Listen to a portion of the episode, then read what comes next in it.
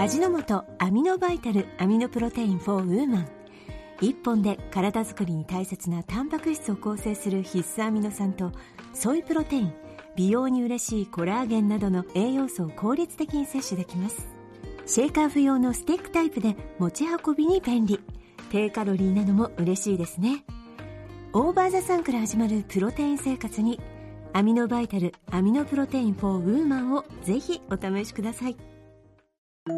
あいたたた。あいたたたたた。あいたたた。たたたたたたた。あいたたたたた。以上、夜中に足がつる風景を描いた短歌でございました。足指の釣り、小村帰りに、ロート製薬の漢方、ツラレス。第二類医薬品です。体質症状に合わせてお飲みください。体の中からご機嫌さん、わかんせん。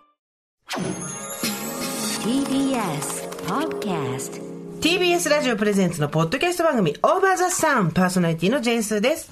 堀井美香です毎週金曜日夕方5時から配信されるこの番組。皆様今週もよくぞよくぞ金曜日までたどり着きました。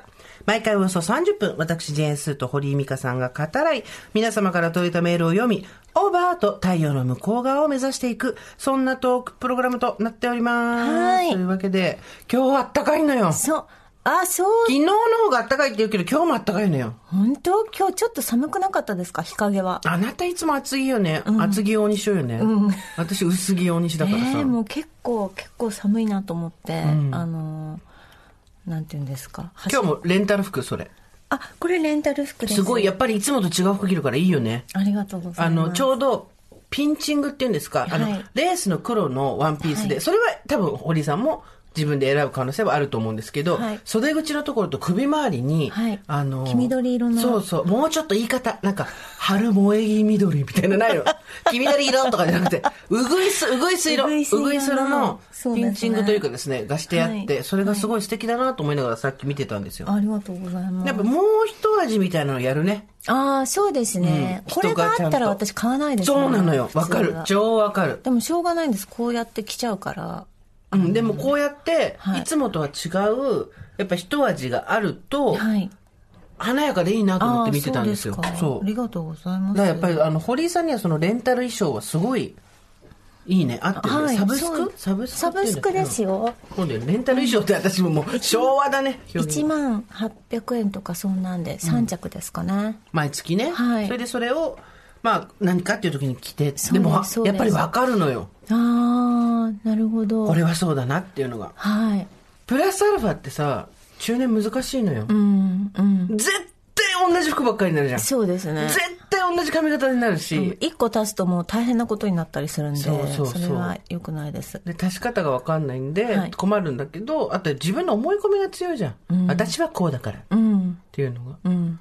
そうやって人から送られてくるもの、ある種無造作に着なきゃいけないから。そう。そう無造作に送られてくるものが意外と今までにない堀井美香の魅力っていうのを掘ってるので、意外と今までにない堀井美香の魅力をですね私は導いていると思うよ。ありがとう。引き出していると思うよ。嬉しいです。だからあのプロデューサーを人生のプロデューサーを見つけなきゃみたいな話をしてたけど、君はランダムに投げられた球も返せるってことが 今回これで分かったよね。だってあなたにプロデュースされたわけじゃないんだもんね超ランダムボールだもんねこれね、どんな球でも大丈夫どんな球でも打ち返す、うんねそうですね。本当に。お蝶夫人のようよ。ありがとうございます。髪の巻きもそうですね。お蝶夫人です。しあのーかつて銀座界隈でヘアをされていた方が最近ヘアメイクにつでしょ。いてくださってますので。今日やっていただいたでしょ、はい。違いが分かる。なんだか分かる、うんわからないです。巻きがいつもと逆なの。あよくご存知あなたよ。あなた素晴らしいですね。いやだからやっぱ違うのよ。すごい。ほら見てくださいそう。後ろそうそう後ろ綺麗うん。お店で見たことのある巻きですよね。そうですね。あのね外に巻いていく巻きねえねえ、待って待って待って、ねえ、喋り始めたあんた30年ぐらいやだ。今私に背中を向けて、マイクに思いっきり背を向けて、意気揚々と喋るフリーアナウンサー何？いやいやいやちょっとこの後ろすごいですよね。素敵素敵。あと前がやっぱり、いつも堀井さんは内巻きなんですよ。そうなんです。でも今回は引っ張ってからの外巻きなので。あよよく、だから全然その巻きも角度、その引っ張りぐらい力のかけ具合で全然違うんですよね。そんなんもうみんな今 YouTube 見て勉強してるよ、若い子たちは。YouTube 見ろ。だからそれも同じで自分のやり方とか自分の、もうそこの外に巻くっていう勇気がないわけです。わかる、オブザイヤー受賞。このあの首元にそのワン、あの、ワンポイントとかねワンポイントとかが無理なんですよね。自分で選ぶとなると無理だけども、人に任せたことによって、はい意外と、あれ？これもいいんじゃない？ってなるよね。うんうん。わかる。で、これもいいんじゃないを、もう友達は言ってくれないの。なぜならもうみんな、あの、平和にやることが一番だと思ってるから。そうなんです。はい。特に指示も出しませんしね。だそうすると、やっぱり、外の人がそうだよ、そう思うわけ。だからその掃除とかもそうで、外注をすることによって、一回ね、アウトソースすることによって、あ、こういうやり方あるんだとかいうのが分かったりするじゃん。だから何でも外に一回出してみるっていうのが私はいいと思うんだよね。そうかもね。うん。いいかもね。家の掃除とかさ、うんうん。この間前も話したけどかもしれないけど風呂掃除をさ一、回お願いして、まあ、すごいあの全部オプションつけちゃったから私が。だからすごい金額になっちゃってちょっとそれは失敗だったんだけど、いろいろ見た時にでも、なんだろう特殊な薬剤とか使ってるわけじゃないんだよね、見てると、うん。うん。うん。でだけどやっぱり圧倒的にカビの入る率は下がるわけよ、でそうするとあこことかここをちゃんとこうゴシゴシしといた方がいいんだなとかさ、あとなんだろう今までお風呂場の下水っていうかさお風呂場のところ、ちょっと匂うなみたいな時があったんだけど、あれってお風呂上がって私が泡でシャーって頭とか体とか全部流したら、はい。それのまますぐあの止めて、はい。お風呂上がってたからなんだけど、ちょっと前シャシャッと流すぐらいで。あれ、それが溜まっちゃってんのよ。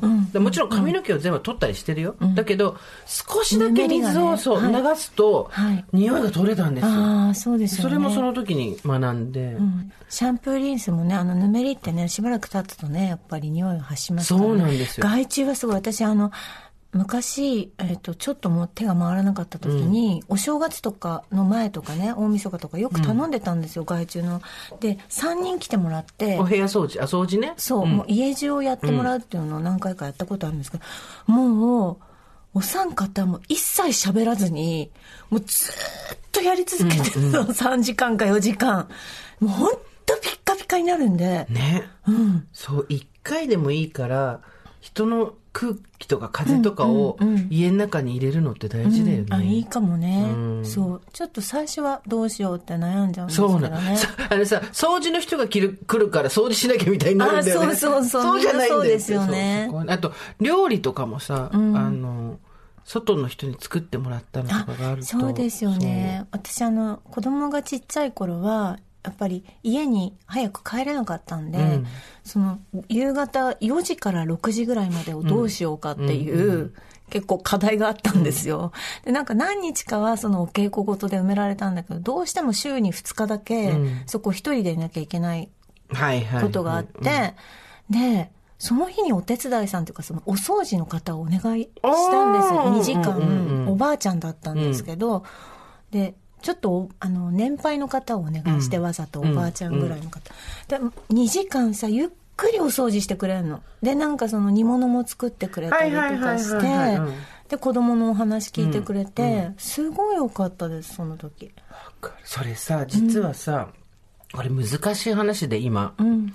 うちの父親が一人暮らしで、はいはいはい週に1回とは言わないけど、2週間に1回ぐらいお手伝いの人来てもらおうかなと思ったわけ。ただ、今までいろんなとところでお試しね、5社ぐらいやって、1回お試しっていうのがあるわけ。い7、8000円ぐらい。で、その後、えー本当にお願いするかどうかっていうんで、前やってた会社があったんだけど、そこの新しい担当の人とちょっと相性が悪くて、1回辞めてしばらくや、お手伝いさんなしでやってたんだけど、まあちょっとそろそろ。で、うちは、いわゆる多分要支援とか1とかにはなるはずなのよ。一人暮らしでし年齢だし。だけど、あれって何を頼んでいいかとか、何は頼んじゃダメかとか、結構厳格にあるわけ。はいで、うちの父親がその年齢的にそれが理解できるかどうかがちょっと不安なわけよ。で、迷惑かけたくないから、それだったら週に1回2時間とか、そういう人に来てもらってお掃除とかちょっと冷蔵庫の中片付けたりとか見てもらおうと思ったんだが、今度、いわゆる、そのどんな人に来てもらうかっていう時に、私何社か連絡して、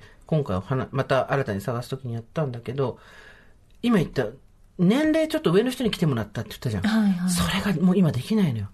年齢の指定っていうのは、ほら、だから、エイジズムに入ってくるから、多分。今、ええそうなの？町の小さいところとかだったらん、できるんだと思うんだけど、小さい家政婦協会みたいな。なんとか協紹介所みたいなねそうそうそうそう。だけど、大手さんだと、いくつかではですけど、年齢の指定、幅の指定とかできない。そうなんだ、なんか私希望欄みたいなところがあって、うんうんあの年配の方でお願いしますって書いた気がし、今ほら、それが結局さ、今このご時世だと、だってその若い女がいいっていうのと同じじゃん、道義的には。ああなるほどねそう。だけど、うちは違うのよ。若い人は、あの、いい？20とか30の人だと、80の人ってね、いるだけでやられちゃうの。エネルギーの生命体に。これね、わかんないかもしれない。わかるよわかるこれね、ちょっと若い人にはわかんないかもしれないけど、老人って、あの、座れちゃうからそう、ちょっと若い人がそばにいると、当てられて座れちゃうんですよ。だから、さっき言ってたみたいに、ちょっと動きがゆっくりな人とか、あの、そういう人の方がいいわけ。でも、60以上の女の人っていうのを指定するのって、20代の女性にしてくださいと、講義では、へえまあ一緒ではないんだよ。講義では一緒ではないんだけど、まあなかなかその辺のカスタムって難しいよね、なって思った。年齢、そうか、年齢幅の指定でできないんだと思って。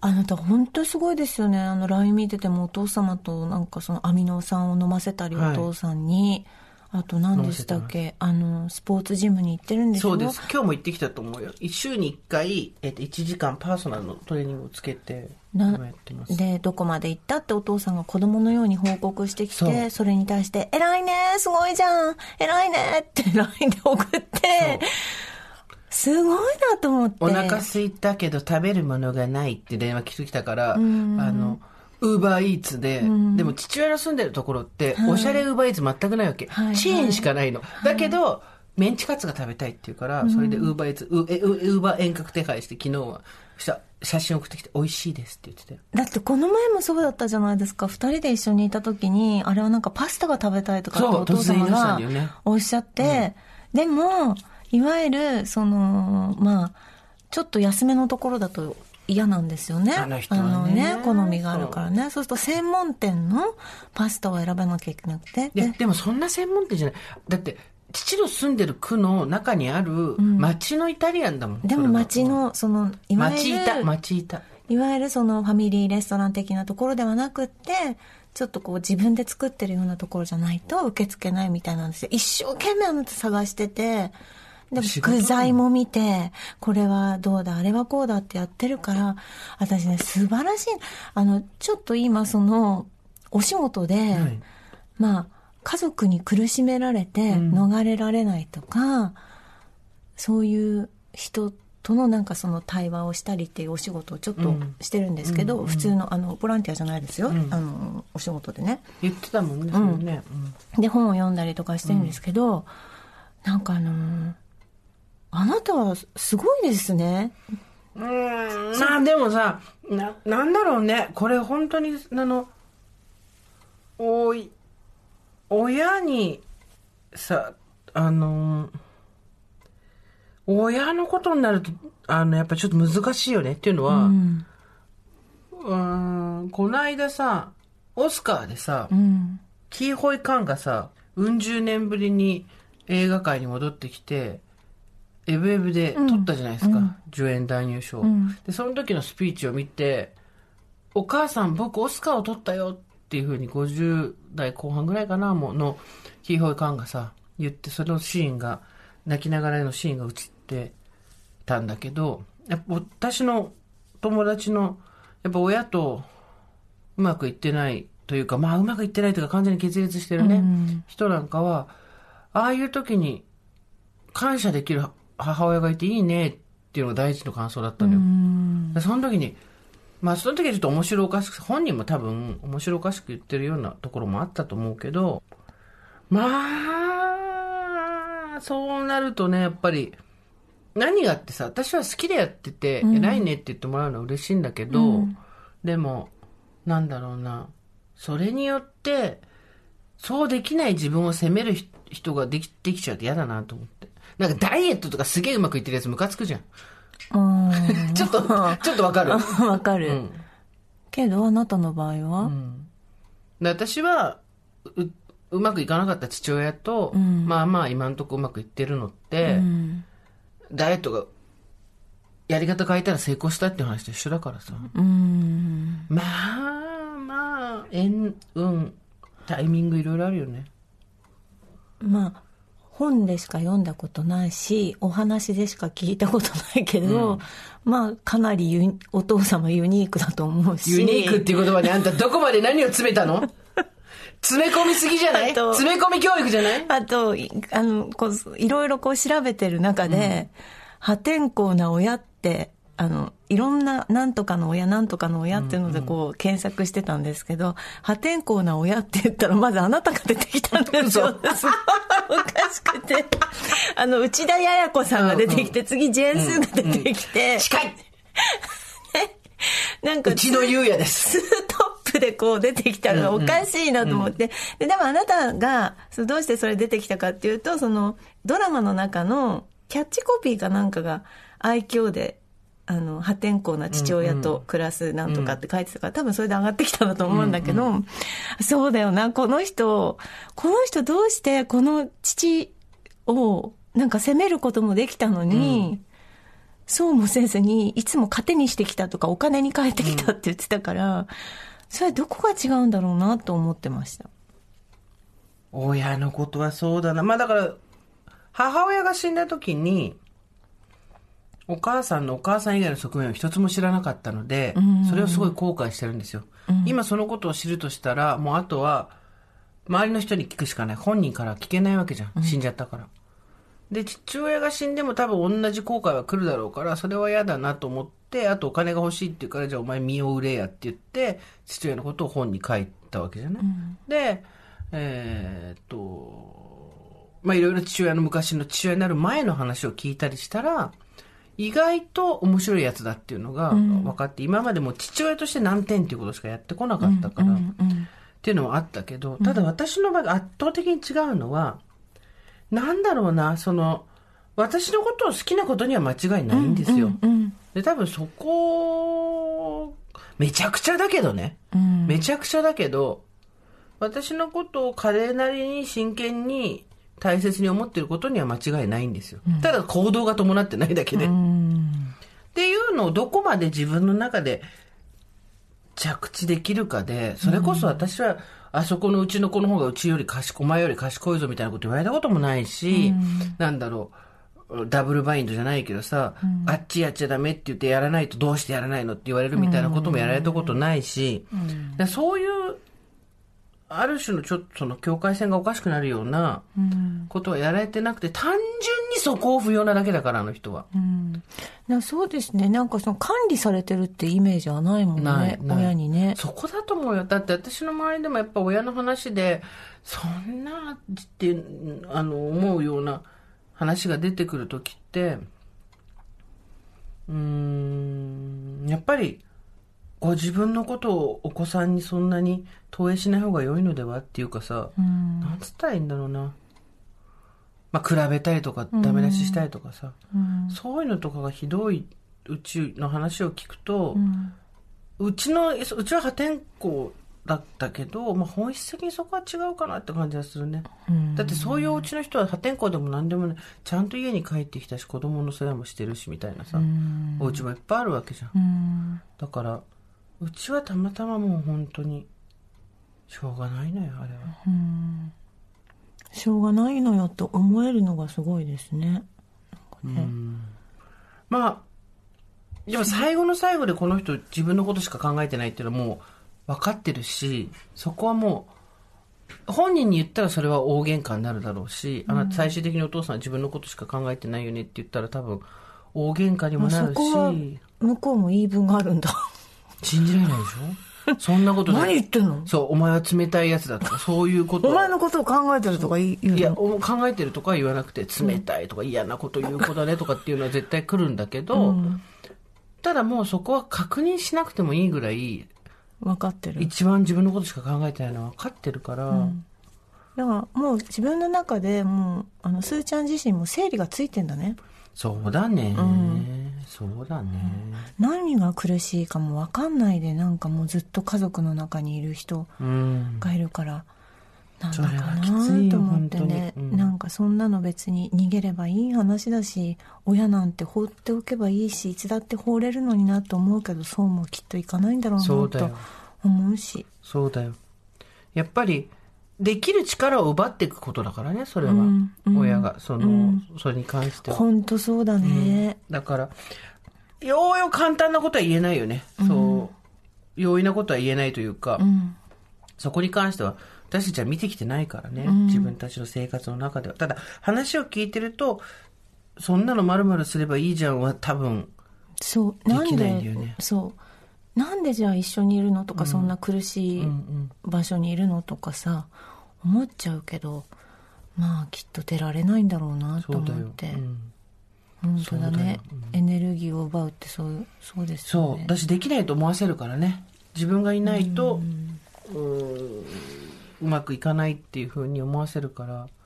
で意外とそういうのがさうーん大人になってきてから出てくることもあるわけじゃん気持ちがね、だからそういうことを根本的に「えい!」っていう一つで解決できることってないから、うん自分で一つずつ取説作って処方箋出してってやっていくしかないよね。うんまあそのでも克服できるもできないも別に能力でじゃないしさやっぱりそこは経験者の人の話を聞くのが一番なんだと思うけどねそこに関しては。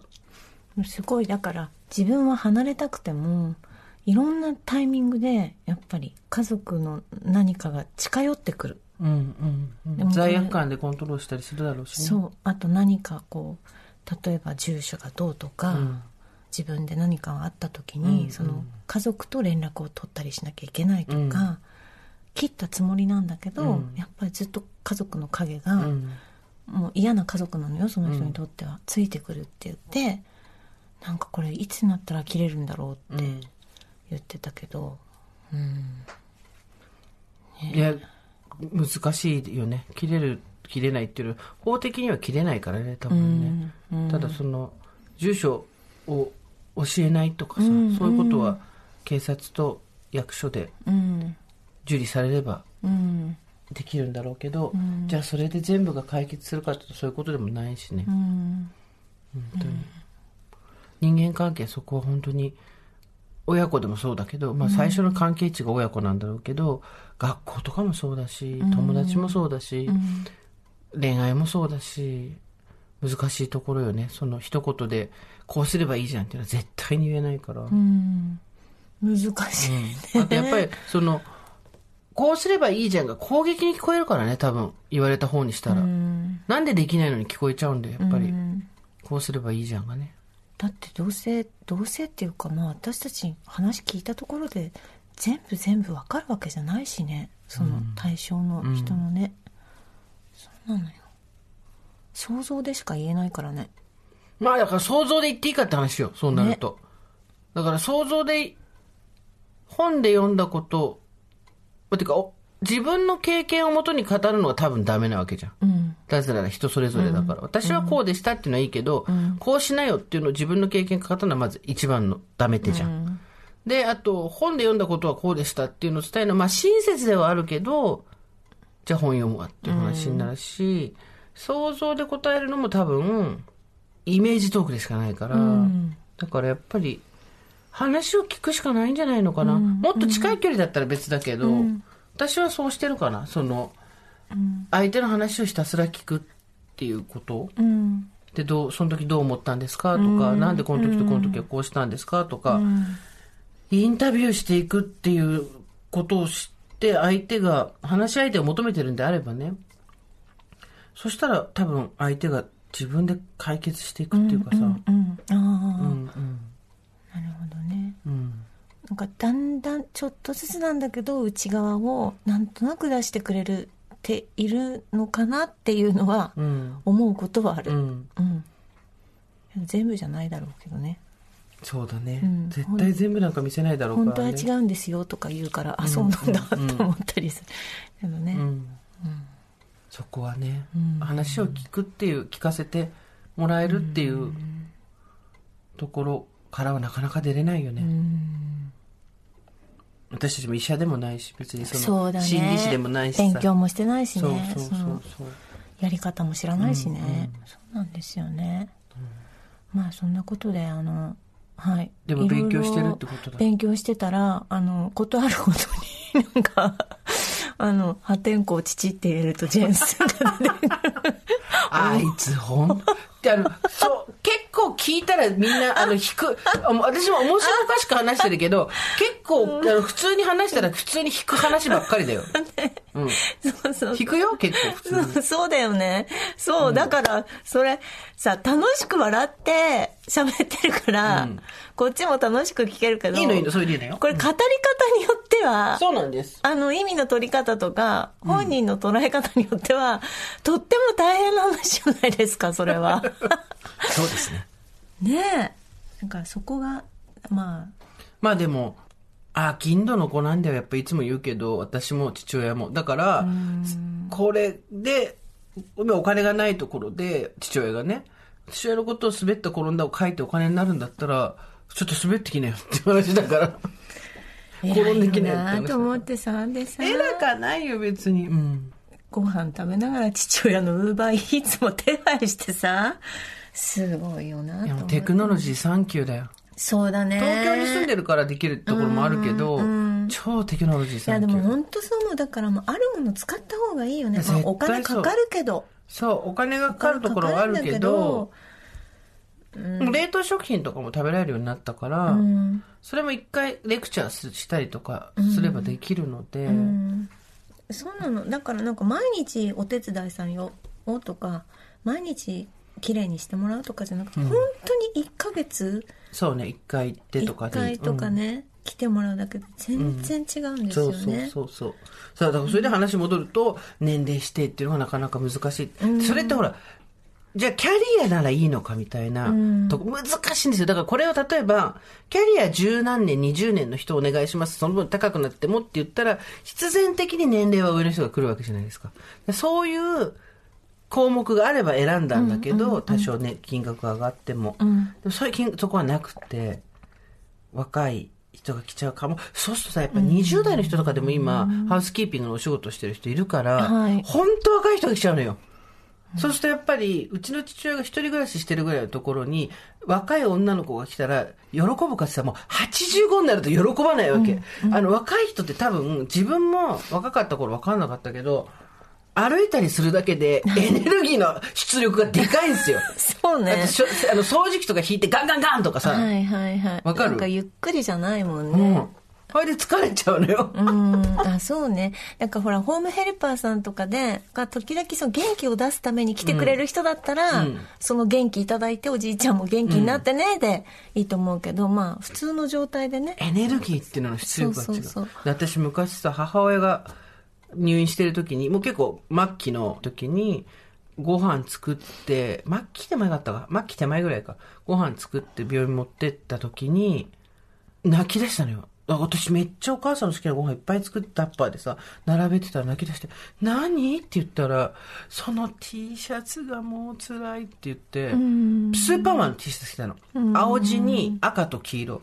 で、そのコントラストがもう目が辛いって言って泣き出して、ああああー、ごめんごめんっつって。娘をどうしてそんな趣味になったんだっていうことじじゃなくてて、そう、色のコントラストがもう疲れるって言ってて、そうそっかだからそれで、あとその、コンビニの袋に食べ物を入れて持っていくと、あの、カサカサでもうダメだって言って、だから全部風呂敷にして持ってったりとかしてたけど、ほんとそういうちっちゃいとこでね、うん。シニアはそがれるんですよね。そうね。そうね。病人とかね。うち義理の母がさ、そう同じようにちょっと体の弱い人でこう、やっぱずっと繰り繰り返してる、体調いい時と悪い時悪い時にあの、まあ、たまたま行った時にさ、なんかあのびっくりしたのがゴミ袋が足りなかったから、ゴミ袋買いに行ってあの町の支店、うんうん。私台を買ってきたわけよ、はいはい。大きいやつ、うん。で義理の母はすごい小さく暮らしてる人なのね、はい。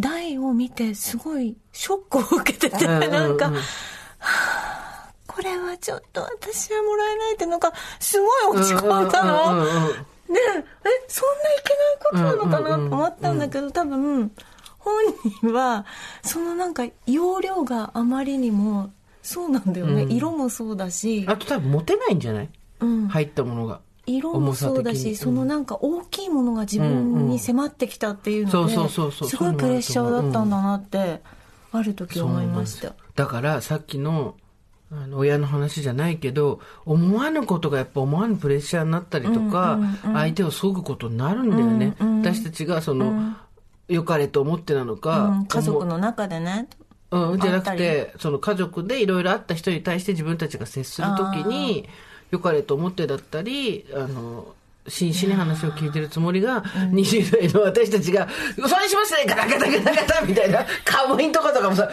ババみたいな、親には、掃除機をガタガタ当てないって怒わかるでしょ？る、わかる。みたいなことをやってる可能性は多々あるよね。あのさ、コップをさ、コップをさ、ん。っていう、この音が嫌だったんだって、ずっと、うん。ずっと嫌だったんですって言ってた。誰？あ、その、あの、なんかちょっとそのお話をうん。聞いた人が、と嫌だったんですって言ってて。もうだから、その、我々みたいなエネルギー型のタイプはうよねこうやってねそうそういや、もう本当何度も言うけど、ね、あの、エネルギーの塊はオワコン。そうね私もね、今年言ったじゃん。そうエね。ネルギーの塊みたいな我々はオワコンですもん。23年に入った途端言ってたからうん、ね。オワコンです。オワコンだな、あじゃあ私たち。そう。で私たち何するかっていうとエネルギーのない人を、あの訴状に上げるっていう今度大きい仕事がありますから。とろび、とろびを出していくってことですね。え無理です。私たちの女性は無理です。これからついてると思うなよとろび機能あの美香ちゃんは私よりは弱火よ、はい。私より弱火けどただあなたの場合はコンロで例えるなら、弱火にしたと思ったらいつの間にか消えてるコンロあるじゃん。弱火にならないやつ。中火の次ちょっと弱火にしたと思ったら気がついたらさ勝手に消えてるやつあるじゃん。またポンとつけなそうそうそうそうポンとつけなきゃいけないからね。あれあれ。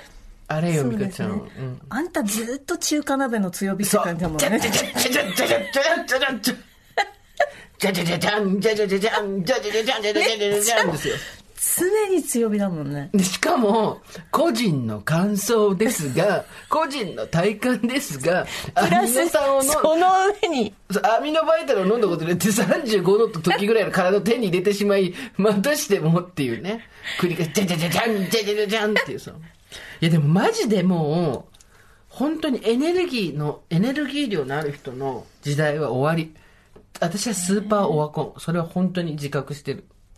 でもずっとそれを言ってますけど、出力弱め、弱め、あ、じゃあだから私たちはもうちょっと難しいってことですね。そうです、そうです。わかりました。ただ、私たちにやることがあります。それは、はい出力が弱い人は、出力が弱いから、はいあの、乗れないんです、板の上に。はい。そういう人たちをクレーンのごとく、うーって上げわてくるっていう。かりました、やりましょう。それは。重機を扱う。はい。あの、免許取りますから、そうです、そうです。重機免許。重機免許、はいそういうことですよ。はいでもそういう仕事の一環なわけじゃん。今やってらっしゃるの。うんうんうんその新しく始めたの。はいしかしあれ我々の本当にダメなところは、もちろん全部全力投球で真摯にやりますけど、新しい仕事を受けるのはもう、そうですね新しいジャンルの仕事。そうですね。なんでしょうね。やっぱこの強火体質でできるって思っちゃあとやっぱ好奇心に勝てないんですよ。そうなんですよね。好奇心っていうと、なんかすごい下世話に聞こえますけど、そうじゃなくて、もしかしたら何かできるかもしれない。そう。自分がのの力が役に立つことがあるかもしれない。ない。この思い上がり、おごりと無能に塗布された体。ね、でもそうなんだよね。それで実際結果、駅降りた階段が上がれないぐらい、えーってなったりする。で、そこにアミノ酸バーってね、また、じゃじゃじゃじゃん、じゃじゃじゃじゃん、じゃじゃじゃじゃじゃじゃ強鍋火、強火、かまど炊きみたいな。そうそう、そうなんですよね。はい。でも、でも人からもらった服を着て、ちょっといつもと違う感じもいけるようになったし、はいじゃじゃじゃじゃん、じゃじゃじゃんで、扉が閉じていくともうダメですよ、完全に。うん。完全にあの家めちゃ暑いみたいな感じで誰も入ってこなくなるから、たまにそうやって、お人の意見を入れたりとかして、そうですね。そう、はい。それがいいのよ。うん。うん。そう思います。。そうしないとさ、やっぱりさ、やっていけないじゃない。うん。ちょっとこう、同じとこで固まるの嫌だしね。そうしましょうね。そんな、なんか、じゃじゃじゃじゃん、じゃじゃじゃじゃんというですね、はい。各、むくむくのメールが、あ、むくむく、これね、可愛いむくむくしてるんですよ。かそうそうムクムクのメールがあの盛り上がった割にはやっぱみんな出力弱めで、あ強めか弱めしか来なかったあれ読めないっていうねクオリティの強めか、やけどしすぎっていう。これは読めないっていうのと、あと、ちょっと可愛らしいのも来たので、さっきも言いましたけどその草もゆみたいな、うんうん。あの感じがいいですよね。ちょっとこう芽吹きみたいなのね。そう。いきますよ。はいムクムク。可愛いの何がってさ、ムクムクした話に応募いたしますっていうタイトルなの。もうこの時点でいい人。スーさん、ミカさん、おはこんばんちは。47歳おばさんのジューンと申します。ムクムクした話のトピックでメールいたしました。はい私は長年推しもおらず、全くムクムクしない日々を過ごしていました。周りのお友達がハマっている韓流ドラマを見ても全くもって冷静なタイプ。推しはと聞かれると何か答えないといけないと、娘の推しを回答するドイヒーな日々。そして、その日はやってきました。3月のとある日、フランス本社の CEO が1日だけ日本に来日する予定が入っていました。もうこの時点でドラマだよね。フランスの CEO。業務が忙しい中で海外からの出張者が来るのは正直面倒くさいイベントの一つ。しかもメディア取材が入り、広報の仕事もしている私は、その準備で大わらわ。このクソが忙しい時に仕事を増やしやがって、と怒りにも近い感情が渦巻いていました。そして、CEO が会社にやってきました。写真で見る限りはただの白髪のおじさんじゃーんと思っていたのですが、やってきた彼は身長187センチ。まあ素敵足がとても長く、めちゃめちゃかっこよかったです。完全に少女漫画やん。こんな、これ妄想じゃない大丈夫。フランスの本社から CEO がやってきたら、187センチで足が長いって、それもう詐欺ですよいるんだなフランスってぼーっと見とれながら会議室に入った私に、素敵な電卓を持っていますね、と褒め言葉。ちょ待って待ってなんて言ったの？素敵な電卓を持っていますね。どんな？ナイスカリキュレーター。あ、じゃあ、フランス語だ。ボナ、ボナカリクレゾン。よく出たねわかんないけど、ボナってイタリア語かもしれない。君ボン、ボンカリクレゾン。君足したり引いたりしてくれかけてもいいぞ君かけてくれただ僕のハートだけは割らないでくれ。言わないよボン、ボンカリクレゾン。君自由に足したり引いたりしてくれフランス、リエジョン、カリカリコゾン。言わないしな今思うとよくわからない褒め言葉ですが、それでも私は舞い上がってしまいました。その日は久しぶりに女性として魅力的だと思われたいと思いながら過ごした一日。いいんじゃない？今後彼がいるフランス本社に出張に行けるよう仕事を頑張ろうと思います。素敵素敵。そして、推し、推し CEO って新しい言葉です。推し CEO 推し CEO。推し CEO に再会するまでに女を磨いておこうと思いました。うん神推し CEO って新しいよね。はい推し CEO。神田さんの激しい毎日ですので、どうかくれぐれもご自愛ください。皆様のムクムク話も楽しみにしています。ということですが、これ以外のやつで今日届いてるやつは、えっ、と、なかなかのパンチがあるということで、あ後で私たちが個別に読んでオンエアには載せない方向で参りそうます。ですね。私たちが読んで、こうアミノ酸のごとく体に吸収していこうそと。あいいじゃないですか。素敵な電卓ですね。ねこんなさ、えはい。騙しみたいなことあるんだね。だって、ま、もうさ、しマジ少女漫画で仲良しとか載ってると、あれじゃん。はい話じゃん。もう忙しくて嫌になっちゃう。こんな時に海外から、フランスから CEO が !CEO がやってくるで、で、で、で、で、で、しようさ、コマ全部ぶち抜きの長い足あるじゃん。昔あったじゃん。上から1ページの右ページ、全部その、早見ますみがそうそうそうそう。あの、ああの、カチャーンって、あの、ページの4分の3足みたいな。そうで、で、なんか女の子がもう、ねええーみたいな、片目、片目に星が入ってみたいな。し、しようっつって。で、ボン階級ゾンってくるんだよ。本当に。いや笑いのやつ、皆さん聞いてくださってて、ありがとうございます。はいはいありがとうございます あの、びっくりしたのがですね、ポッドキャストのはい今日一番聞かれたエピソードの3位に入ってて、笑い声が。本当ですよ笑う声だ。ありがとう、みんな聞いてくれて。実験的なものでしたけれどもそうですね。でもなんかば、あの、結構皆さん笑っていただけたようで、まあ、あの、よっちゃんに実は10分ぐらいにしてよって言ったら、はいちょっと怖くなってたんで3分でやめましたって言われてて、でもあれ後半怖かったですね、ずーっと笑ってたね。笑いってやっぱうん狂気になる、なんかあるタイミングからそうなるんだよねそうです聞き方によってはちょっと、なんかね、ミステリーでしたね。だってでも悔しかった。自分の笑い声で自分が笑うって一番バカみたいじゃん。本当にバカみたいじゃん。うん。だけど、笑っちゃった。結構怖かったですよ、後半。でも、あの、なんか、いい試みでした。んあれでいろんな方が、ちょっと悩みが吹き飛んだとか、うん。ツイッターにも上げてくださってたので、あそうねうんうんありがたいね。そうですね。皆さんと共にはい我々の笑い声もそうです。広がっていくあのー来てますよ笑い声で。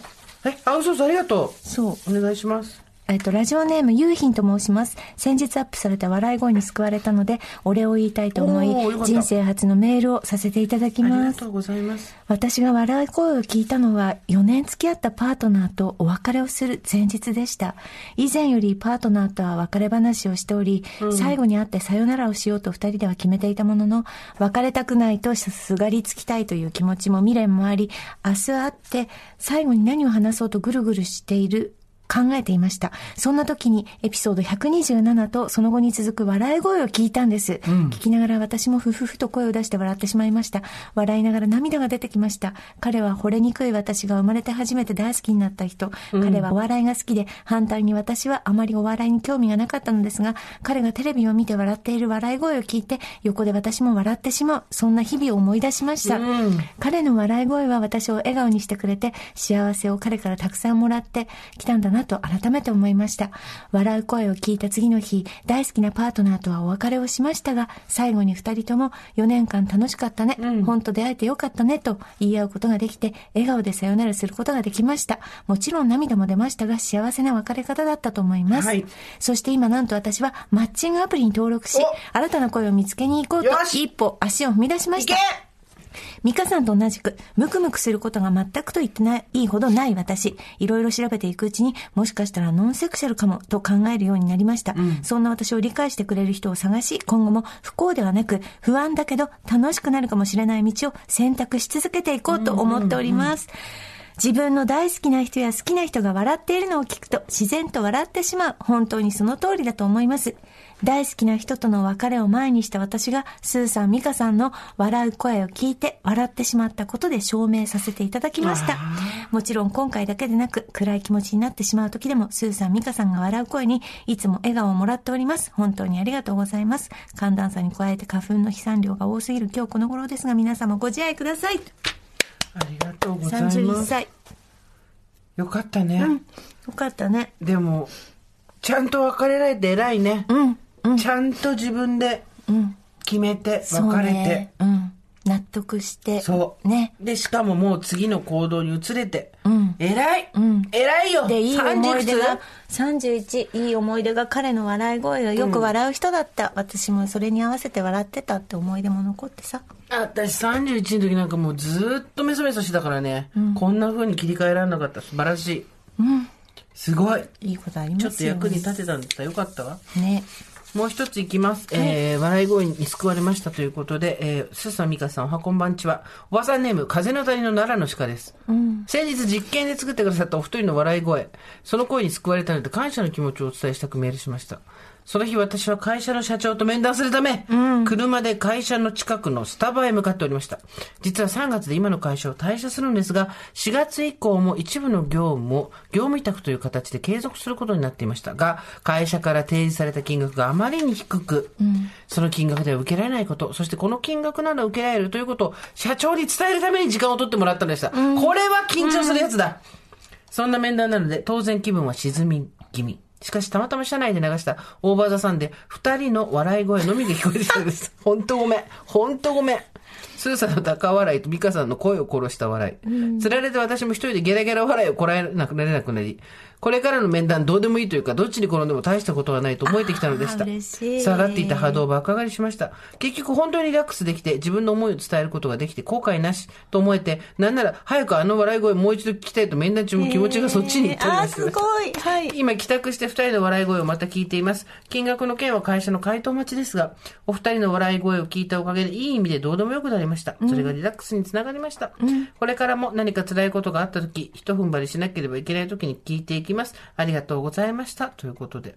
すごい。みんなすごい、なんかさ、こういうのって結局さ、私たちがなんか面白いものを作ったとかいうことじゃなくて、私たちは本当になんかこう、よっちゃんが頑張ってコラージュを作ってくれて、聞いてくれる人の聞く力なんだよね。そうですね。聞く力。うんはい。理解したり楽しまたりとかしたいって思ってくれる、その、聞いてくれる人たちの力なんだよな、本当に。うん。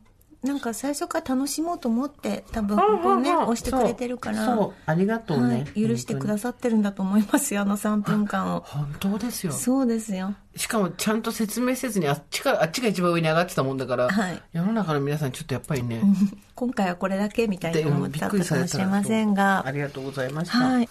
さあ、ということでですね、メールは続いておきいきます。皆さんの大好きな、あれが来ました。私たちもさ、こ小肉らしいよね。あの、一番好きなやつを最後に残すっていうことをしました。ねそれでは行きましょう、今日も。ドイヒーな話。たくさんメールいただいております。ありがとうございます。おばさんネーム、アイラブニューヨークさん。スーさん、ミカさん、おはこんばんちは初めてメールをお送りします。いつも楽しく聞いております。おばさんネーム、アイラブニューヨークと申します。携帯の目覚ましに気づきませんで風にお読みくださいっていうのは、ちょっと前のやつだよね。前のやつね。わかりました。テレビの横に置いてあるクリスマスツリーに気づきませんで、おい、何月だよおい !3 月じゃテレビの横に置いてあるクリスマスツリーに気づきませんで、彼からもう2年以上が経とうとします。ワンシーズンじゃなかった !2 シーズ素晴らしい。ンクリマススマスインサマーもう超えてってことだよね。私もあの、娘のひな祭り3月3日に出して3月4日に片付けダメでしょ 余談ですけど。はい。もうそれはクリスマスツリーではなく観葉植物じゃないかとおっしゃってくださる貴婦人までおり、私もそう思う今日この頃でした。さて、先週お釜を洗わずにお米を炊くという最強猛者が現れましたが、私はその猛者には到底及びませんが、台所でのドイヒーの話を一つ。はい。朝7時半頃、肉野菜炒めに使用したミルクパンに、夕方5時ぐらいに水を注ぎ、お湯を沸かし、5歳児の子供のラーメンを茹でることがあります。火通すからね。火通すから。あエキスも、大丈夫エキスも入ってるから大。エキスも入ってるから。大丈夫。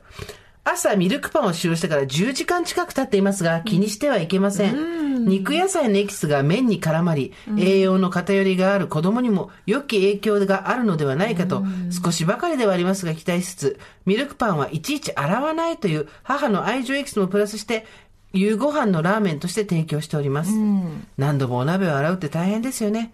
春が待ち遠しい季節となりました。まだまだ寒い日もある昨今、皆々様ご自愛くださいませ。ということで、東京都40代のおばさんネーム、アイラブニューヨーク、ニューヨーク要素ゼロのメールをいただきました。これでもさ、朝肉野菜炒めやって、はいエキスがあって、はい夕方お湯張って、火つければ。あ、そう、そうですよ。だって、あの、ハンバーグ作る時だってやい、お肉を焼いた後、肉汁をちょっと残したままでソースを炒めたりやんたいいこと言うそれだするじゃないですか。もったいないですもんデミグラス方式ってことだ肉汁がもったいないですからね。そうエキスを。エキスをね。そう。エキスはみんな料理人は、プロの料理人は大事にしますよ。捨てこませんよ。れあれですよねあの付け足しあのいにあの そうだなんだっけ？継ぎ足し継ぎ足しうなぎの汁タレみたいなもんですよねそうです、そういうことですでね。お湯で茹でれば綺麗になるそうなん引き算で考えるからダメなんですよ。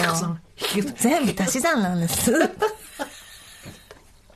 同頻な暮らしを丁寧に話す。Gmail からうまく送信できなかったので再送します。スーさん、森井さん。どういうことかな？どういうこと？どうすればうまく送信できないの？スーさん、美香さん、おはこんばんちは。あこんばんちは東京都35歳のひよこおばさん、ミセスポテトデラックスです。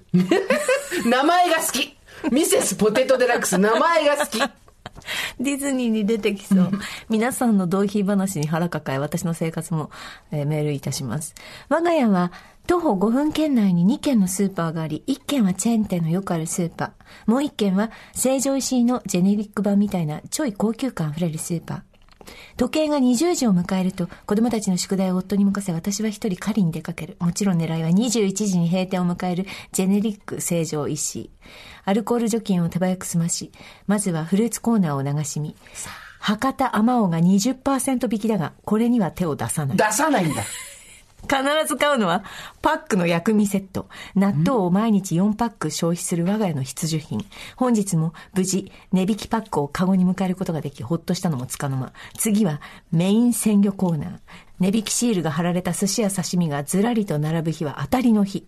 私はたとえ資産1億円あっても値引きされた刺身に心躍る人間でいたい。と、わけのわからないところをつぶやきながら刺身を吟味。ヒラメか水タコで迷うも今日はヒラメ。ヒラメは淡白なのでさっきの薬味ががぜん効いてくる。いいねそしてにわかに前方がざわつき始めた。お惣菜タイムセールのスタート。てってれーこんなに客いたっけ？という思うぐらい人が多い。みんな半額シールが貼られるお惣菜をトンビのように狙っているが、私は心穏やか。それもそのはず。私は何度もこの誘惑に翻弄され、夕飯を済ませたにもかかわらず、いろいろ買い込み。わかる翌日朝から食べたくもない 半額の幕の内弁当。わかるあるすごいあるあるいらないのにあるとりあえず買っちゃうから、わかる50%オフだと。うちも今冷蔵庫にある2割引きのそういう惣菜弁当みたいな2やつ割引きじゃ買わないもん、私。串カツ詰め合わせを虚無の心で朝食として咀嚼してきたのだ。夫に何度も小言言われす、すごいわかる。小言言われる。せっかり下脱した私はお惣菜コーナーでは、マイセンのカツサンドが置いてあるところにだけ目をくばすおごいわかる。同じ。わかるわかるうんこれだけは朝食にできたら嬉しい代物。本日は残念ながら半額になる前に売れたようだ。それもまたいい。そしていつもの食パン、かっここれは値引きされたりされなかったりが気にしない。を買ってキロにつく。そして夫とヒラメをつまみに晩酌しながら、今日の狩りを反省するのがささやかな私の楽しみ。いいねああ、値段を気にせずに定価で思いっきり買い込みてえなと、もちろん思うが、まだまだ冷える日もあるので、皆様ご自愛ください。ということでございます。これね定価で全部買える日があっても買わないと思うよ買わないですよ。うんそう、本当1億円あっても、やっぱり、半額って心躍るもの。私たちはね、この人数は分かんない。この方は分かんないし、他の方は分かんないけど、少なくとも私たちは浅ましいから、そ浅ましいから得したいの。う、そう。あと、浅ましいんでもないの。なんか、50%って楽しいじゃん。浅ましいな、おめえ。おめえ浅ましいな、50%は楽しい。癒しくもないし、浅ましくもないの。うんうんなんか50%って、なんか、あの、ハッピーじゃん。50%割って。ハッピーになるでしょ、人を。ね。それ、その気持ちを買ってんだもん、別に。やったやった、ラッキー安いって感じじゃない。うんそうなんだ。ハッピーを買ってるんだ。ハッピーを買ってる物はいいようだね。本当に怖い怖い。ハッピーを買ってるだって。あんたんちの犬もハッピーだった。そうスーと、堀井美香のオーバーザさん。さあ、というわけで、今日もコープさんから差し入れいただいてます。ありがとうございま。ますすいきなり来たんですけど、最初紙コップが出てこれなんだと思う。え、癒されたい人にはこちらでございます。コープさんの8つの旨味の極みだしということでですね、まず出汁を飲んでいきたいと思うんですが、まあでも大事大切よね。人、人ほっと一息つくにはね。はい。あの、今回ですね、いい味出てる。いい味出てるよ。今回満を持しての、このコープさんうの、えーコープクオリティ、コープクオリティシリーズをですね、スーちゃんにご用意させていたありだきました。がとうございます。ちょっと今ですね、いろんな乾き物が出てて、えあの、マンションの理事会みたいなんですよ。あ のちょっとしたパーティーになってますけど。あのマンションでの理事会とかでもね、町内会とかいや、本当ね、これね、あのね、ちょっと説明させてもらっていいですか？私バリバリ食べてるからコープクオリテちょっといィいからまず出汁飲んでシリーズについてあ出汁ちょっと飲ませていただきます。す。私うんだし美味しい。だし美味しい。これ何？だし美味しい。うん。あ、もうこれでお大根にいたらもう大丈夫ですね。ここれれだけで。これ味付いてるね、もう。これだけで味が決まる便利な味付きだしパックでございます。あ、すごい8つの旨味の極みだし、相当美味しいです。サバとかも入ってるし、たくさん。ん入ってる。ね昆布、いろいろ入ってます。いろんな、いろんな産地のカツオが入ってます。今今日のマンション理事会はですね、えっ、と、壊れた自動ドアについて、あちらの費用の負担をですね、管理費の方でやるかやらないかというですね、積立金が思ったより溜まってないんですよね、これね。そうねということで、ちょっと皆さんにお集まりいただきまして。3回の、あの、佐々木さんは出、あの、欠席欠席です。はい。ので、で、あの、皆さん任するということで。ですので、佐々木さんの方は。まず皆さん、あの、極みだしを一杯お飲みになってからですね。はいこうするとですね、あの、喧嘩が起こりません。ほっとして、気持ちがほっとして。まずみんな、落ち着ここうぜっていうことで、落ち着こうぜということ8つのはい旨味の極み出し飲みました。はいすごいよ。いろんなところの日本中のカツオ、鹿児島県うん。からね、あとサバ節もありますし。はい。そして続いてですね、こちら。香ばしいアーモンドの厚焼きせんべい。これどうですか？美味しい？いや、美味しいよね。あのね、味がすごいあ、そう。濃ゆいのと、うん。しっかり噛まないと、うん。ちゃんと味がうん。感じられない。つまりしっかり噛みたいので、うん。理事会には必要です。理事会ではですね、これいつもうるさ型のあいつとこいつがこれを食べることで黙ります。理事会向けお菓子です。理事会には必要です。まずでも、これは、あの、コープクオリティを、ちょっとハイクラスですから、はいちょっといいとこのマンションです、これは。こういうところマンションですか、はいい、やでも、普通のマンションでも、ええ。あいつを黙らせることができないのはコープクオリティよっていうところもあるんじゃないですか。食べさせておけばということ。でまず、まず出汁を飲ませて、でああ、ほっとした、今日もいいね、一日だな、みたいな。厚焼きせんべいで口を塞いでしまうちままずそれだと、はい、そして、あの、そのままですね、えっ、と、積みと、あの、見積もり何社かと取ったので、あの、自動ドアの直す方。見積もりを見ていただきます。って言った時に何出す？え見積もりの時にはちょっとサキイカですかね？サキイカですか？ねこのサキイカあなた？食べた。これ、この間か食べた。これ本当に美味しいよね。スタジオにあったから。世界中のサキイカの中で一番美味しいと思ってる私は。真ね面目に。あ開けちゃった。ごめんなさい。いいんだよ？あちょっとあのす ずっと説明し遅れてますけど説明させてもらっていいですか？このコープクオリティシリーズっていうのは本当に美味しさにこだわったプレミアムブランドでして、あの条件3つあってまず1つ目は原料や製造方法などちゃんと美味しさの理由が明らかだっていうこと。それから2つ目は他の商品との違いが明確でこだわっているっていうこと。そして3つ目は100人規模の組合員テストっていうのがあるんです、コープには。はい8割以上が美味しいと評価したものがやっとこのコープクオリティっていうのをもらえるということでございます。そんなね、説明をね、あの、するよりね、理事会の人間が黙ることの方が説得力あるよ。サキイカ美味しいよサね。キイカサキイカ本当に美味しいですよね。そんな説明してる場合じゃない。あいつとあいつが、4階のあいつと2階のあいつが黙ったらそれは本物だよ。サキイカ食べながら言わないで。でも本当に、あの、本当サキイカ大好き。これ。美味しい。これ。ね、硬すぎず柔らかすぎずなんですよ。あと味がちょうどいい。うん。あ、これはね、あのね、理事会の時いっつも寝ちゃうあの5階のあいつにくださいよ。口もぐもぐしてると、口もぐもぐしてると、サキイカ好きだからね。そう。酒はって言うから絶対。それで、そういうんじゃないでしょとかっていう軽いこう、うん。ジャブも入れつつ。いや、美味しいです。国内で水揚げされたスルメイカでございます。そう。そして、えっ、と、黒豆もあるんでね。いや、すごいね。たくさんありますね。黒豆甘納豆と、これはね、試着試食しちゃうよ。悪いけど。はい。試食用じゃないです。これ開けちゃってるんですこれは、あ、美味しそうこれは何がいいかっていうとですね、栗？栗とな、あの、栗と黒豆と両方入って栗入ってんの珍しい。これは、義実家に持っていくべき。義実家での、あ、義実家ね。あ、栗はこれ珍しい。なぜ義実家に行くかというと、自動ドアを直す直すお金がうちにはないから 義実家に借りに行くんです。その時にこれを持っていくんです。ちょっと高級なものを。うん、ん、美味しいですね。甘すぎず。このペアリングなかったですね。栗の甘納豆とそ黒豆絞り。う。だから、この、香ばしアーモンドの厚焼きせんべいと、こだわりの黄金サキイカと、栗甘納豆と黒豆絞りと、8つの豆の極み出しがあれば、自動ドアは設置される。理事会は通る。もうガーガーガーガーガーガーガー もう、開いて今日余計に開いて開けときますみたいなぐらいになりますよ。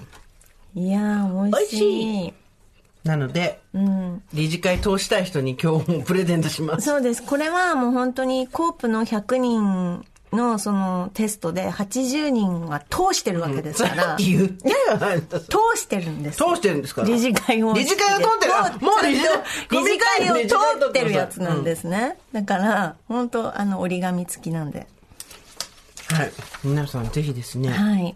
難しい打ち合わせある時などは、黙らせたいあいつには、うん。うん、うまいと言って何も言えなくなる厚焼きせんべいをはいそしてなんいつも寝ちゃう人には口を動かして「おうまいうまい」と言わせることでおか 起こしておくサキイカをそそしてあまりに美味しくて噛むことに夢中になり文句が言えなくなるので 口うるさいやつには厚焼きせんべいを、そして金が足りない時には義実家に行くという方はですね、う。はい。え栗、甘納豆と黒豆絞りを。ーはいはい。持ってい。えあなたのマンションにも自動扉をつけようえ。どういう趣旨ですか？いや、でもなんかすべて美味しい。やっぱり安心していただけますね。そしてですねこのクオリティシリーズ他にもいろいろあるんですよ。そうなんです。今私が食べてるのは木の葉の型のコーンに香ばしさを詰め込んで焼いたアーモンドフロランタン。あなこれたは、これあの、アーモンドリーフですか？アーモンドリーフ。アーモンドフロン、フロランタンはおすすめどこですか？程よい甘さあ、でも、すごい。程よい甘さが？おいしいこれなんだかわかる？わかんない。TikTok 見ろよ程よい甘さが？美味しい。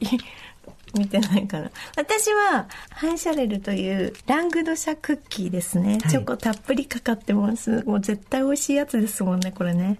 うん。どうですか？うん、美味しい 美味しい。真っ黒なチョコレートに包まれた薄めのラングドシャがおいしいあの、今日スタジオにある以外にもですね、本当あの、エビフライとか、ごちそうエビフライとか、海鮮ちゃんぽんとかものすごいたくさんコープクオリティシリーズありますので、ちょっと皆さんなんかチェックしていただきたいです。思います一個一個美味しい。箱が緑でよくわかるあ、そうそうそう、コープクオリティ。緑入りの箱がはい。おしゃれはい。緑です。はいコープさんのツイッターもすごい盛り上がってくださって皆さんありがとうございました。ありがとうございます。あの、嬉しい。互助会員と組合員がですね、そうの軽やかなマルマリアージュが、はい。コーパー、コーパー としてみんな、ねうんはい。やってくれてありがとうございます。そうねちょっと最後に各商品の、あの、いいところで一つだけ言いたいんですけど、はい。サキイカの話ですよ。私たちはさっきからサキイカの話しかしてないですけど、はいサキイカははい、ちょっと、柔らかいの。柔らかいパサパサじゃないの。そうそうそう、わかるわそこかるよ。です。そこですす。一番伝えたいこと、テストに出るのはそこです。はい。そして今回も、えープレゼントいただきましたセットにして、先ほどの4つ、香ばしアーモンドの厚焼きせんべい、こだわりの黄金サキイカ、栗甘納豆と黒豆絞り、8つの豆の極め足。この4つをセットで10名様に、すごいすごい。もう10個のマンションに自動ドアがつ届く。これで理事会をクリアできれば10個のマンションに理事会。いや大丈夫自動ドアがつよきます。。アパートでも寮でも、はい。自動ドア直したい。そこのあなた。自家家でも。センサーがこう働かないの。ピッてやっても開かない。ピッて。パックでお届けしますから、4つセットで。よろしくお願いします。はい。えー、セットにして10名様にお送りします。プレゼントご希望の方は、件名、コープ商品詰め合わせ希望と書いて、over.tbs.co.jp までぜひぜひメールで送ってください。締め切りは3月23日木曜日までとなっております。いや、コープのツイッターも皆さんぜひぜひ見てみてください。楽しいですから。コープの中の人も今回もありがとうございました。ジェーンスーと堀井美香のオーバーザさん。ということで皆さん引き続きですね、ドイヒーの話と、あの、読めるもくもくした話と、読めないのもいいですよ。読めないのは私たちが読む。必ず読みます。はい。ですので送ってください。はい。といったところで今回はここまでにしておきましょオーバーザサンでは皆様からのメッセージをお待ちしております。送り先は番組メールアドレス over.tbs.co.jp over.tbs.co.jp アルファベット小文字で over です。う。それではまた金曜日の夕方5時オーバーザさんでお会いしましょう。ここまでのお相手は、堀井美香とジェーンスーでした。オーバー。張り切れた。TBS Podcast